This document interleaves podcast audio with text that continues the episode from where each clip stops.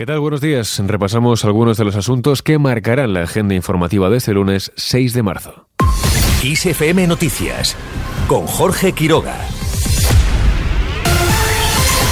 Hoy comienza una semana política intensa y por ello las direcciones de los partidos se reúnen este lunes para analizar sus estrategias de cara a los compromisos marcados en la agenda. Por un lado, la celebración del 8M, cita anual en defensa de la mujer, que viene marcada también por el debate en el Congreso de la reforma de la ley del solo sí es sí, presentada por el PSOE todavía sin acuerdo con sus socios de Unidas Podemos. Los socialistas, en palabras de la vicesecretaria general del partido, María Jesús Montero, abogan por corregir esta ley y evitar, dice, un dolor innecesario. Corregir para que no se genere una alarma y un dolor innecesario, un dolor recurrente sobre aquellas personas que han sido, que son víctimas de violación o víctimas de agresiones tan fuertes como las que hemos visto.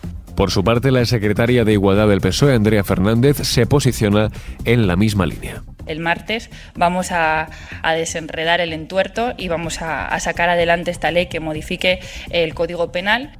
Pero desde el Partido Popular piden la dimisión de la ministra de Igualdad, Irene Montero. Así que yo invito al señor Sánchez a que no sea ministra de Igualdad y no se siente en el Consejo de Ministros el 8M una ministra que no solo no ha pedido disculpas, no solo no ha asumido responsabilidades políticas, sino que además se va a oponer a que esta ley se reforme. Escuchábamos las palabras de la secretaria general del PP, Cuca Gamarra, quien ha reclamado también una comisión de investigación por la trama del llamado caso mediador. Además, se ha pronunciado sobre otro de los asuntos que marcan la agenda política de la semana, la aprobación este martes en Consejo de Ministros de la nueva ley de paridad anunciada por el presidente del Gobierno, Pedro Sánchez. Tiene un Consejo de Ministros que son dos equipos de fútbol con el árbitro incluido. Pero es que además le planteo que haga una reducción garantizando la paridad porque puede eliminar el mismo número de ministerios que tienen un ministro que el número de ministerios que tienen una ministra porque hay igual número de malos ministros como de malas ministras. Así que,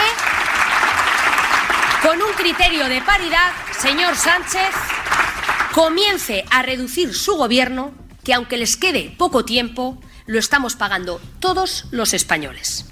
Por su parte, la portavoz nacional de Ciudadanos, Patricia Guasp, insiste en que la igualdad no se arregla con eslóganes. El feminismo no se arregla y la igualdad de oportunidades entre hombres y mujeres, la solución no son las cuotas solo, sino lo que hay que hacer es apostar por políticas eficaces y eficientes para alcanzar esa igualdad efectiva entre hombres y mujeres. Yo sí que reconozco que hay una brecha salarial entre hombres y mujeres, en eso debemos avanzar, pero se avanza con políticas, no con eslóganes sino con medidas eficientes, sobre todo para acabar con la brecha de la maternidad que siempre penaliza a las mujeres. Como decíamos, el Consejo de Ministros aprobará el martes la paridad en el Gobierno, Consejo de Administración de grandes empresas y también colegios profesionales. Vamos con más temas. Hoy arranca el juicio a los Miami. Un total de 81 personas se sentarán en el banquillo de la Audiencia Nacional, incluida Ana María Cameno, conocida como la Reina de la Coca. Están acusados de la introducción en España de no menos de 7 toneladas y media de cocaína procedente de Latinoamérica y del blanqueo de sus beneficios.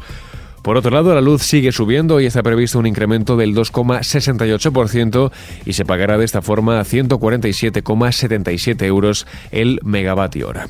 El tramo con el valor más bajo ya lo hemos superado entre las 5 y las 6 de la mañana y el más caro de 172,60 euros está previsto entre las 9 y las 10 de la noche. Fuera de nuestras fronteras, Zelensky reconoce que la batalla en el Donbass está siendo dolorosa y difícil.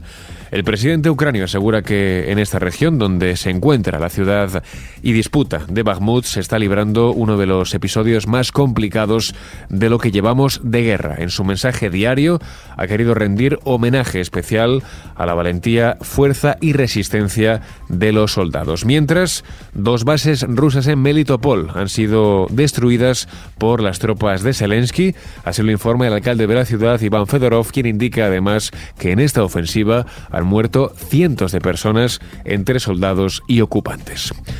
Seguimos ahora con Fórmula 1. Fernando Alonso está de vuelta. El piloto asturiano completa una carrera memorable y termina tercero tan solo por detrás de los Red Bull. En su estreno con Aston Martin, Alonso cumple con creces las expectativas y confirma que este año sí tiene un coche para poder luchar con garantías. El otro piloto español, Carlos Sainz, finaliza cuarto en un gran premio que quedará ya para el recuerdo.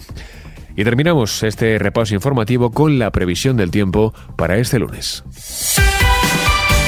Lluvias débiles en la vertiente atlántica y oeste de Alborán que podrán ser más intensas en el entorno de Cádiz y en el estrecho en Baleares y gran parte del interior este peninsular. Los chubascos serán más probables en la primera mitad del día. Las temperaturas máximas bajan en el interior este peninsular, suben en el noroeste, también litoral mediterráneo. Las mínimas suben en todo el país. Así, con la previsión del tiempo terminamos. Susana León estuvo al frente del control de sonido. Ya sabes, toda la información continua actualizada cada hora en los boletines de XFM. Muy buenos días.